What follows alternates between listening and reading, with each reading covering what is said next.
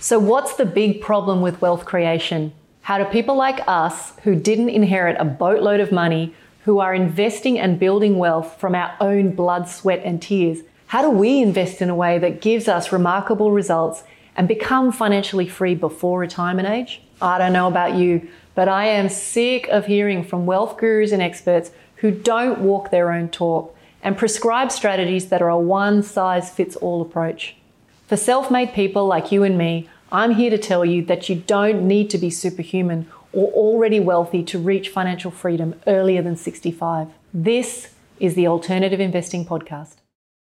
Guys, so in today's podcast, I want to share with you three conversations that I've had over the last 25 years that I believe have radically changed the financial future that I created. The reason I'm sharing these stories with you, by the way, is that I think often we have these kind of sliding door moments in our life and we don't often recognize and extract the value or the lesson. So I want to share mine with you in the hope that it may serve you in some way. So the first conversation I want to bring you to is one that happened in 2008. And in 2008, I was starting to get really interested in doing developments. I found an opportunity to buy a six unit townhouse development, a block of dirt in a regional area very close to where I live. And the process that I went through to talk to the vendor and do my due diligence and all that kind of stuff, what it unearthed was a guy that we met that we were introduced to who said, Well, hey, look, maybe I can fund this for you as the bank. And so that that kind of led down a whole bunch of pathways where I got to know this guy. He got to know me, got to know my family. And my husband John and I got together and we said, look, there's real value in growing a relationship with this guy. He seemed to have his fingers in all these other businesses and pies, and he really talked a very big game. We later discovered that he was a complete scammer. And as a result of being involved in this particular transaction with him, we lost our house basically. We refinanced after having just paid it off. We used that capital to go into a deal with this fellow, and he basically took the money and ran. We had done all the right due diligence, we had all the right legals in place, but at the time, we just didn't have the wherewithal to go chasing the money. We didn't have the funds to pay for all the legals, and so it, you know, we had to basically boil it down as being a very painful lesson. Now, there was a conversation that John and I had immediately after this happened when we realized that we had lost the money. I was in a terrible headspace. I really felt genuinely that I was the one who had initiated that particular particular transaction that John had been more in the background. And the thing that he said to me, which I'll never forget, he said, We're in this together. We made that decision together. The reason that I'm sharing this with you and the lesson that I took from that, I've witnessed this in so many other people's relationships as well, is that when you are on the same page as your partner, you can row twice as fast. It took me a long time to digest the loss that we'd incurred and the way that it had happened and the, the kind of the scam nature of it. But because my husband was by my side, supporting me, telling me it's okay, we'll recover. And, you know, I knew that he really knuckled down and had to work harder than he'd ever worked before to try and get us back on an even keel. I mean, it was really tough. But the fact that we stayed on the same page, that we supported each other, there was no finger pointing, I would say is hands down why we've then gone on to achieve significantly more than we ever dreamt that we could. Guess the lesson I'm sharing with you is that whether you are in a relationship with someone who's not interested in money or very interested in money or who has different money habits to you, the thing that you really want to strive for is how do you get on the same page? How do you find some middle ground so that you can effectively row in the same direction? Because if you don't have a partner or you're not in a relationship where there's some shared money values, then you can find yourself, you know, cutting your, yourself a bit short. That's the first one. The second one is a conversation that I had with a finance broker. Now, this happened in 2009, so a year or so later. I was deeply frustrated. The banks were saying, look, we can't lend you any more money. We were in the midst of the GFC. The banking situation was very, very tight. And we were kind of stuck between a rock and a hard place in terms of I was doing the forecasts on where I thought we would be if we kind of kept going in the same direction. And it felt like we were at least 25 to 30 years off having any kind of financial independence or meaningful financial independence. And so I met this broker and he made some throwaway comment about, oh, you know, I think I've heard about these investments in the US that actually generate really strong cash flow. And from that one thread of that conversation went down dozens of rabbit holes, started looking at a lot of international real estate, started looking at the US market, the European markets, really took a very methodical approach to how does the legal system work? What is the tax situation? How do you structure? What do the deals look like? How do you find them? How do you tell a good deal from a bad deal? And with a very small amount of capital, managed to get my foot in the door on some deals and start to grow my education. Now, I certainly had a lot of cuts and bruises along the way, but what I got known for at that time was being very systematic in terms of how you approached what at that time was a, a fairly new space. And so the big lesson for me from that particular conversation is you have to keep an open mind. You have to have your antennae on. And, you know, when you hear something that kind of tweaks your interest, it's really important that you give it the time and energy to pursue. Now, I say that because, you know, you could end up pursuing all sorts of harebrained ideas, but the lesson that has served me, which I think is probably the more important one here, is the ability to say what else. So the banks won't lend me any more money. So what? What else? So the market's really tight right now. So what's what, you know, what else can I do? So interest rates are really high. So what? What else can I do? So cash flow sucks. Okay, that's terrible, but what else can I do? So that capacity to ask yourself what else has served me. And I can't even tell you how many times I just, it's almost subconscious, but I remember thinking about, well, where did that come from? And I think it came from this ability to recognize that one thread, if you pull on it, can lead you in all sorts of directions. And so I think about my career as an investor. And I think what a lot of investors have a tendency to do is come up against some barrier, like the market is crap, the economy is crap, there's too much uncertainty, I won't lend you any more money, I don't have the capital all these things. And they don't ask the question, what else? And so they stay stuck. So instead of being able to ratchet your way up to that next level of wealth, you stay where you are and you wait for the market to organically carry you. This is a little bit about creating your own opportunities, if you like. It's about learning, educating, and always constantly wanting to level up. So that brings me to my third conversation that I feel from a wealth perspective completely changed my life. So I was part of a business community and there were lots of really interesting people, people from all walks of of life, people who were in the dentist space, people who were in marketing, people who were in all different areas of industry, all business owners. People would come together and have these really great conversations about what mattered and where to put effort and how to kind of really succeed as a left of wing type thinker. I remember one night someone had whispered into the ear of one of the guys who had come from the US to Australia for this particular event and said, Oh, you should probably talk to Salena. She's right into real estate as well this fellow came over and he spoke to me and he was such a I, I kind of knew him through you know the fact that we'd